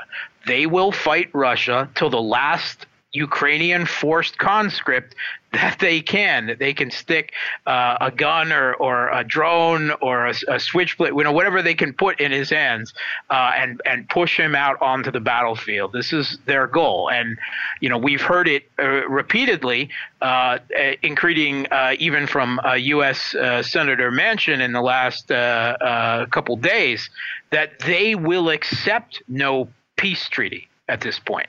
Boris Johnson said the same thing. The uh, Chancellor of Germany, Olaf Scholz, said that that Russia must be defeated in this war. I mean, this is the type, uh, the, the uh, EU foreign policy, von der Leyen, she said the same thing. This is what everyone is saying in the West, the political elite, and they are living in an alternate reality with no real conception of what is happening on the ground in Ukraine. Well, and let's talk about what's happening on the ground in Russia, because one of Kiev's goals, and the U.S. and the U.K. and George Soros said it yesterday at the WEF in Davos, Switzerland, is regime change. They want Vladimir Putin to be out as a ruler of Russia, right? They've made no bones about it. It's a clear goal of theirs. How's that going? Yeah. Okay. So first of all, even the independent, often Western funded uh, polling agency Levada, which is anti Kremlin, shows that support for the military operation, the military intervention in Ukraine is, is in 80%. Right, bouncing up and down a little bit, but 80 some percent, as is the approval rating slightly higher of Putin. Um, what is what was do you know what the first quarter economic growth in the US was? Uh, I, I, I think what they're saying is inflation rate is around nine percent, but I'm not sure yeah, what yeah. the GDP growth. Yeah, the, the the year on year GDP in the U.S. is down. It has contracted 1.4 percent. In Russia, over the same period, year on year from last year, do you know what the drop in the economy is? Nothing. It's up 3.5 percent. So, how are Joe Biden's war of economic sanctions and, and attempt to economically exclude Russia from the world working out for Americans right now? What's the price of gasoline at the pump? What's the inflation rate? Uh, we've got some minor inflation here, uh, but uh, all of my understanding is that it's worse right now in Europe and uh, the United States, and they keep saying that the economic situation is going to get worse for Russia. And I think Russians are well prepared for it to get worse. But right now, it's not because Russia is such a large supplier of so many important commodities in the world oil, gas, grain, number one wheat exporter to the world, sunflower oil uh, that most of the world uses for cooking oil. When the U.S. waged this war of sanctions on Russia, that had a result and, and tried to stop Russia's getting this stuff to the international market that pushed the price of everything up. So while Asia is still buying Russian products, you know, you know, particularly energy, uh, you know, is is one of the big ones, uh, but grain as well. Uh, Russia's collecting record revenue on them. Rush record volume of sales and record prices. And have and, you heard the numbers on inflation in Ukraine? I've heard some numbers that are off the charts frightening. Yeah, Ukraine does not have a functioning economy right now. They, right. they don't they exist solely on tens of billions of U.S. and European taxpayer dollars that are going in. Of course, probably upwards of 50% of that is going into the corruption. I mean, they don't talk about it now, but in the last few years, I mean, even Western media has reported that Ukraine is the most corrupt country in the world. That's not changing right now, I hate to tell you, because behind Zelensky are the oligarchs that still run the country, right? Uh, and and they're collecting this money uh, hand over fist and probably secreting a lot of it away in foreign, you know, uh, bank accounts and, and tax havens and the like. And of course, you're in Moscow, but you're in America. You know, you were raised in America, and. Yep uh, I don't know if you're aware of this or you have a sense of it, but my sense is that more Americans than ever are on Russia's side. A lot of Americans who didn't want to hear about Russia, didn't care about Ukraine six months ago, they've started to look into this. They see that people like George Soros are slumming for Ukraine, and they're starting to question it, particularly Republicans. We had 57 House members and 11 senators vote against the Ukraine funding. And I'm getting a sense that people are starting to take a look at Putin and try to figure out whether he's this bad guy like they've been told. And a lot of people are looking at it and going, I'm looking into it and I, I don't think it's the case. Is there any sense there? And I'm not trying to be hopeful because American people don't run the government. You know what I'm saying there. Yeah. But I think more people than ever are open to the idea that Russia may not be this great Satan. I, I haven't seen any polls to support that, but you're there, and I'll take your word for it. Well, one poll recently was that over 50% of Americans, 50%, 52% think that the sanctions have hurt the United States more than Russia. That's probably true at the moment, I would say. Certainly, ordinary Americans compared to ordinary Russians, yeah, I think so. Yeah, and, and they're, they're starting to realize it. 50%, I think, is a good poll number, considering how propagandized Russia is. Uh, I well, think, one thing I think is clear is that Americans do not approve of where their president is taking the country. His right. approval rating is down record low, 36%, I think, is what I saw today. Is that is that right? That sounds high, uh, but but yeah. Yeah, yeah, and the uh, a record number of Americans say that the country is moving in the completely wrong direction. As you, you see inflation, as you see, you know, a baby food shortages, uh, this latest massacre, you know, after massacre after massacre of children in the U.S. Um, it's it's all having a, a, a, morale effect, I think. Now, uh, talking talking about the military progress, do you get the sense that since the fall of Mariupol and the surrender of about 2,500 Ukrainians and the Azov battalion there, do you get the sense that it changed the morale of the Ukrainians and that things are about to really fall apart.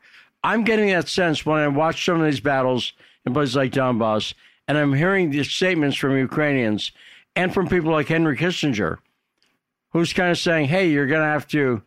He's still saying Ukraine's winning, but he's saying he he you should start to consider negotiating. Do you yeah, think be, because that's what happened when you're winning, right? Right, exactly. Let's be honest there. Um, I think uh, a lot of the Ukrainian, uh, the Kiev regime. I don't like to use the word Ukrainian because, like I said, there's Ukrainians on both sides of this conflict. Yeah. I mean, I've got family in Ukraine, good point, uh, or at least that the, the the people in Kiev politically, rhetorically consider Ukrainian. But the Kiev regime forces, uh, you know, hunkered down in Donbass. I don't know how much news they get on a daily basis. All right, uh, certainly not anything that's not pre-approved and and along the line. I mean, let's face it. There are there are uh, you know what are the the far right, the Banderites, the the, the neo Nazis like Azov and and um, uh, Aidar and Right Sector. They are spread throughout the entirety of the military right now as political officers essentially, and you know they they they pull out the gun when someone tries to to surrender or talks about it, and they control the flow of information. But I think simply the conditions that these troops are facing in the Donbass, right? Again, our shell, our brutal artillery shelling that never stops, right? Um, that um, uh, no ammunition, no real ability to fight back, uh, uh, running low on food, and there's very little ability to communicate when with their superiors, with Kiev, with a greater chain of command. They're, uh, to a large extent, very much isolated. And all the reports that I'm hearing from the Kiev regime forces that are recording their own videos saying, you know, we're not fighting anymore because you're not get we we don't have the ability to fight and you're not communicating with us. Even when they have the ability to, Kiev is just silent. They, you know, they say uh, we need reinforcements, we need ammunition, we need to withdraw from this position because it's suicide to stay here, and and then there's just no reply. They're they're expected to hold, and, and they don't say anything because they can't provide anything for them, uh, and but they they refuse to let them surrender. They refuse to let them retreat. Um, it's uh, it's it's cruel. It's cruel. And I think that some of the propaganda war that Ukraine has been trying to fight, it's all based on lies. Oh and, yeah, yeah. And the lies you can only sustain a lie for so long.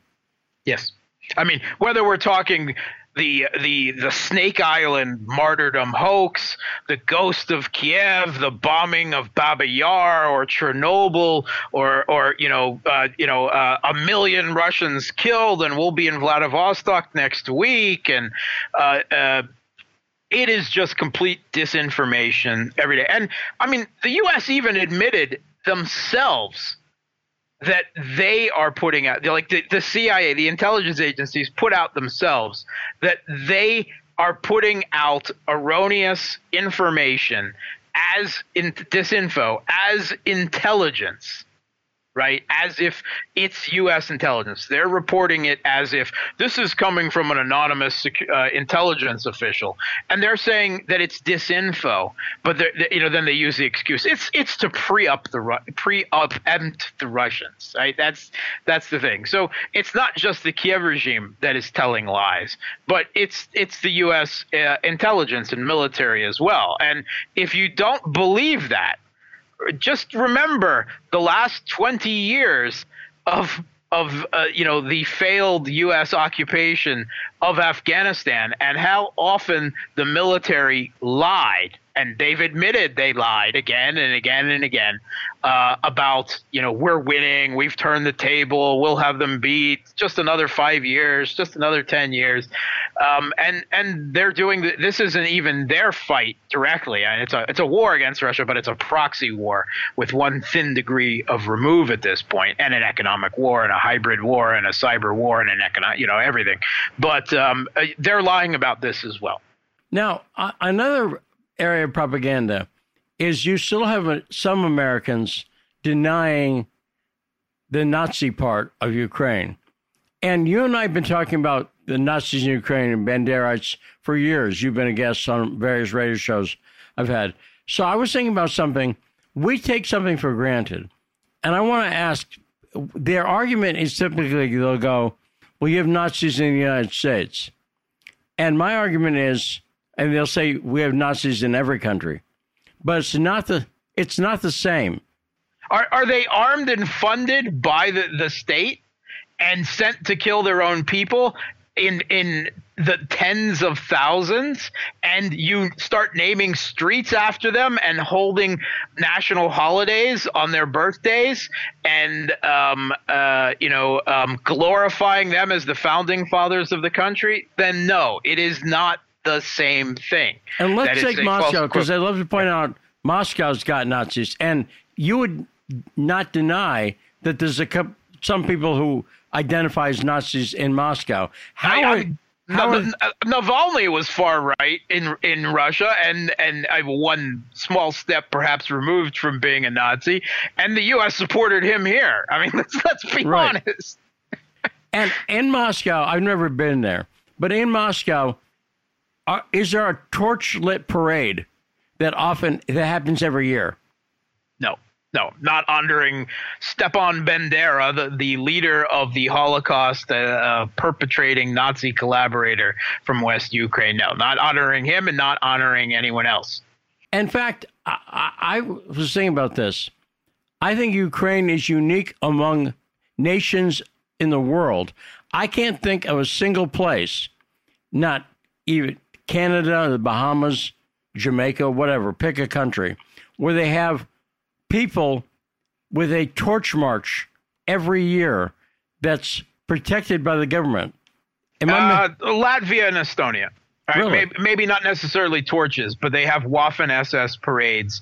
Uh, they they also fought on the side of Nazi Germany, and they they did the same type of kind of trying to whitewash and rehabilitate the uh, the uh, Nazi collaborators in their own country because it is the bulwark of anti-Russian national sentiment, and that is geopolitically useful.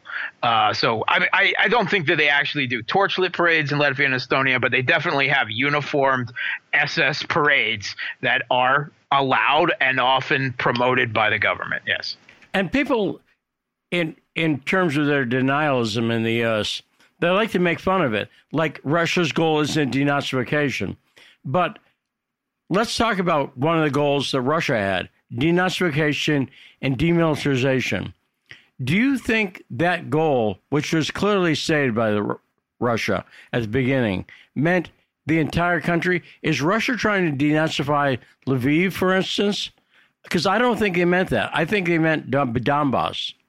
I don't know where this ends, and I'm not so sure that people in the Kremlin know it when. They wanted a regime in Kiev, a, a government there to agree to terms that would help that would stop the glorification of these people, that would lustrate them out of politics.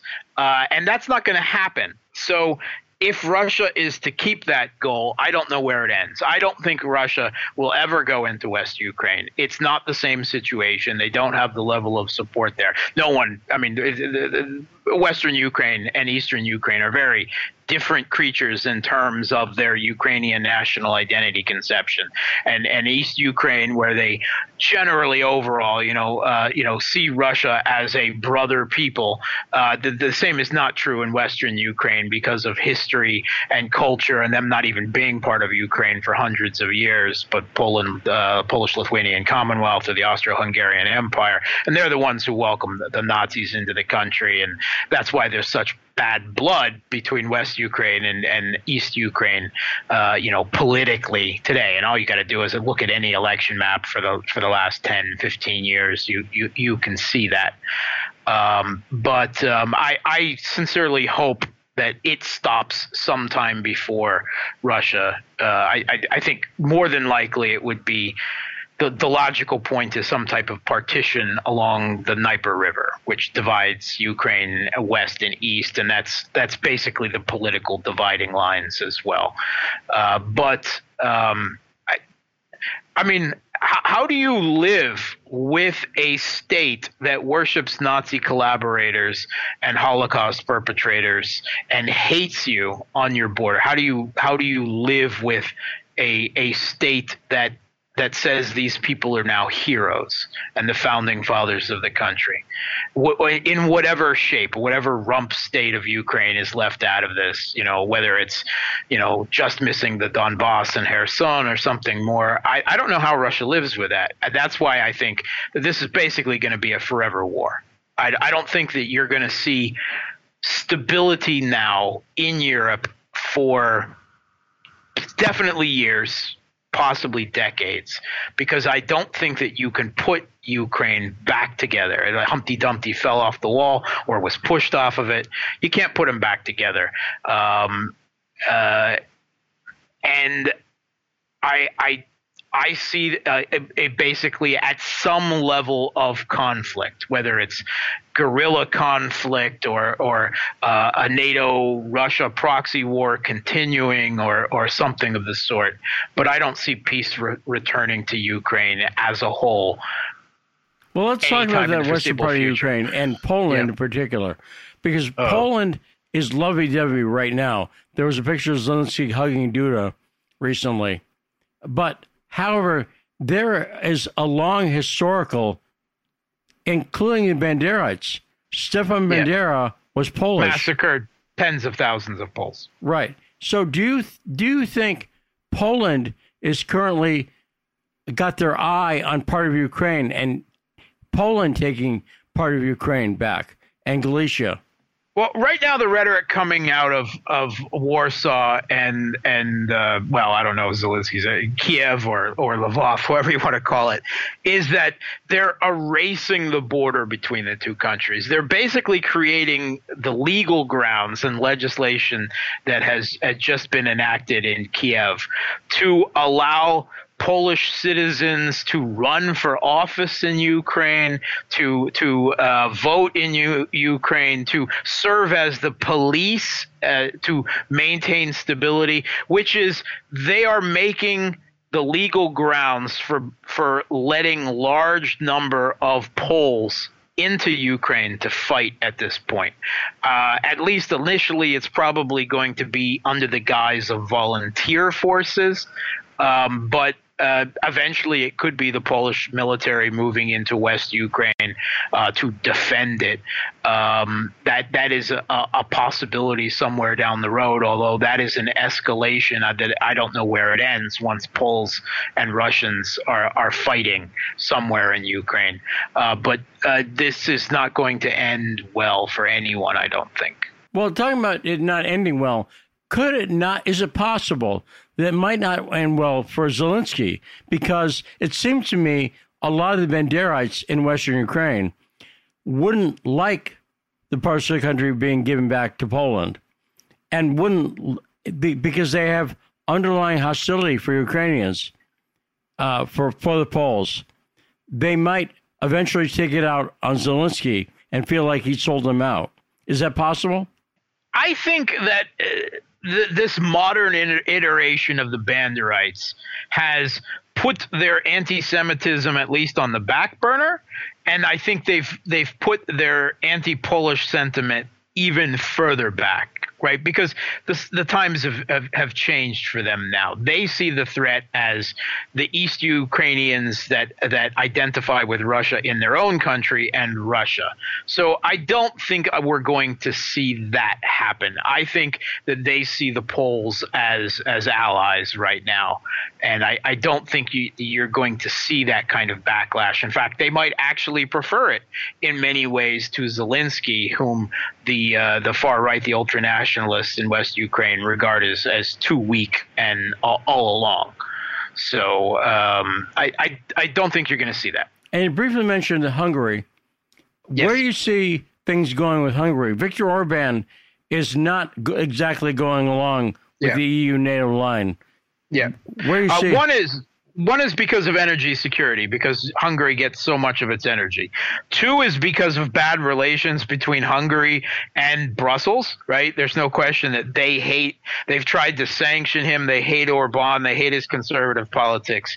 Three, Orban uh, and the Hungarian government hates Zelensky and the regime in Kiev because there is a Hungarian minority in uh, southwest Ukraine, a small minority, uh, but that have been have their language rights removed and have been repressed by the regime in Kiev, just like the uh, you know Russian leaning Ukrainians in East Ukraine, and that's a very sore spot uh, uh, between um, uh, Budapest and and and Kiev. Uh, so uh, Orban is is probably going to be um, curmudgeony and and resist and create problems uh, for Kiev in in any ways that he can. Mark, we've had a great conversation. We're about out of time, but I want to urge you try to stick, you know, keep the faith because I know you're enduring the hardships of no McDonald's and no Starbucks, right? I, I, I tell you what, um, I haven't been in a Starbucks or McDonald's in at least ten years, so no, I'm I'm not. Yes. and Russia will be okay because there. Are, I take it there are other coffee, coffee places and other oh, places there's a ton with of burgers. them. There's there's a ton of them, uh, and they're at least as good in, on some things as as Starbucks. Uh, the, you know, better on some other things. And there are plenty of fast food places here. So, um, I, I, Russians are not suffering any any great dearth of not having fast food or not having coffee. I hate to tell you. Mark Sleboda, straight out of Moscow. Great talking to you, Mark. Thanks very much. Thanks for having me, Lee. A great conversation with Mark. You there, Rod? Yeah, I'm here, Lee. Yeah, Mark knows his stuff. Yeah, he he he lays it uh, straight, no chaser, man. He, he puts it out there. He doesn't uh, hold back anything, and he cuts right through the propaganda that we that we are drowning in here in America. But I do think less people buy it than ever. I was shocked actually that 11 senators voted against that funding. weren't you? Weren't you? That's a. I thought it would have been two. Yeah, that's that's a lot higher. I was right around there, probably maybe three or four. But uh, you know, 11's a good sign, and um, you know, hopefully there's other people who have uh, you know won their primaries who are also on board. I mean, on the Republican side, I don't really expect anybody on the Democrat side, sadly enough.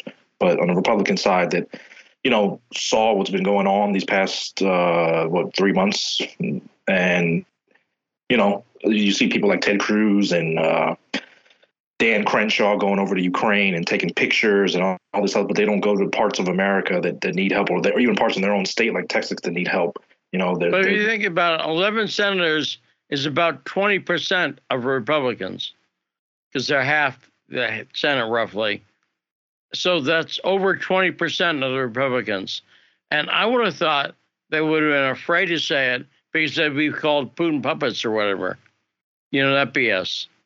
But I was I was surprised by how high that number was. And I think we have no way what they what the New York Times is never going to do is a fair poll to see what people actually think of Putin. Right? They're never going to want to have a fair poll, see what actual American opinion is of Russia and Putin. But I think it's a lot higher than they act like it is. I've said, said before 50% think the sanctions are hurting us more than hurting Russia. And again, I would have thought it would have been much lower than that based on the propaganda alone. Because it's true. I've noticed, you know, I'm unafraid to say that I, I like Putin, but I do get attacked for it. And people know you'll get attacked for it. But there's been five years of people being attacked as Putin puppets. And I think people are less afraid than ever and more open to the idea. I swear to God, if some candidate came out running for president saying, this has gone too far with Russia, we need to not approach them as an enemy. We need to look at our historical similarities with Russia, which is true. During the Civil War and during the Revolutionary War, Russia was our ally. Catherine the Great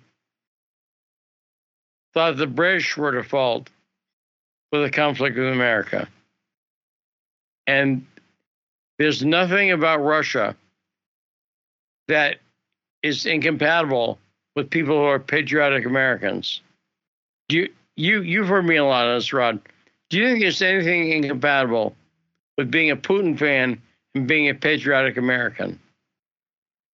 Uh, no, I don't. I don't see anything. Um, I would say there's more things in common. I think uh, Putin's a, a, a patriot of his country. Uh, you know, he has certain things that uh, he raises concerns about in Russia, but he's a, a, patriot of his country. And if you're a patriot here in America, you like you know you, you respect uh, the Constitution and, and, and love and want a better way of life. I mean, why wouldn't why would you be why would it be contrary to be you know against Putin? You know, why would you be like, oh, you know, I got to be against Putin? What what benefit does that have? And also, people have talked about this. He's pro family. He's pro. You know, who else has talked about this a lot is Elon Musk. Have you seen Elon Musk talk about the problem we have with so few people having kids? Have you heard Elon about that, Rod? Yeah, he was talking about automation and the problems with us having like pretty much. I, this is my take. Maybe you can correct me, but he was saying because we're having so few kids, automation is going to speed up, and we, we have to speed it up to keep the country functioning. And you know, so pretty much if you have more kids, it would slow down automation. and he's also he also thinks a general danger, but Putin knows there weren't enough babies being born in Russia a few years ago, about when he came into power, and he explicitly wants Russians to have more kids. And we're here having a fearsome debate about abortion and transgender teachers and transgender athletes. We're not talking about having babies. It's, I've said this before. I noticed I was at the town council. I was at a, a meeting about it in Sioux Falls. And candidates to the town council were all falling over themselves, talking about ways to support daycare for mothers. And you hear a lot of talk about daycare, don't you, Ron? Yeah, it's, it's a big topic. It's a big, it's a big, uh, I mean, it's a big issue for, for single mothers, um, but that's, you know, who have children. So yeah, it is, it is an issue. And I talked to a friend of mine. I said, I'm not opposed to daycare and making that easier. But what's wrong with saying, let's try to do some things to make it easier to be a stay at home mom? Right?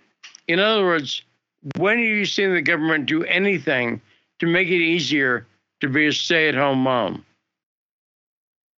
I can't even think of anything. I can't even think of anything. And, and you know, welfare, that doesn't count you know, so if that's what people, you know, someone has to answer, well, you know, given welfare, that, that doesn't count. Right. No, it's not. And I'm saying there are some things, I'm not saying subsidize them or whatever, simply make it easier for people. You know, I think maybe one thing could be done is there could be some kind of different tax break if you're a stay at home mom, right? I think that's a good idea, Lee. You know, a lot of women talk about wanting to be well. Not let me not let me paraphrase that, but a good number of women talk about the aspiration to be a stay-at-home mom. And obviously, you need a husband uh, who works and can provide for the family. So, but I, I agree, that's a great idea. If you're if you're a woman and you want to work, great, go for it. But I don't think you should be pressured into working by the economics of it. Does that make sense? I think women is a valid choice, and it's good for the kids when you're stay at home mom. If people want to make that choice for their family, that one of us, likely the mom, will stay at home with the kids, they should be allowed to do that. And government should encourage that. But that's a topic for another day. We're out of time now. Great show today. Maj Toure from Black Guns Matter fantastic appearance, and Mark Sleboda, straight out of Moscow. And so much thanks to all the callers Malik, Brave, Ingrid, Tarif, and Joe. Great calls today. We'll be back tomorrow on The Backstory.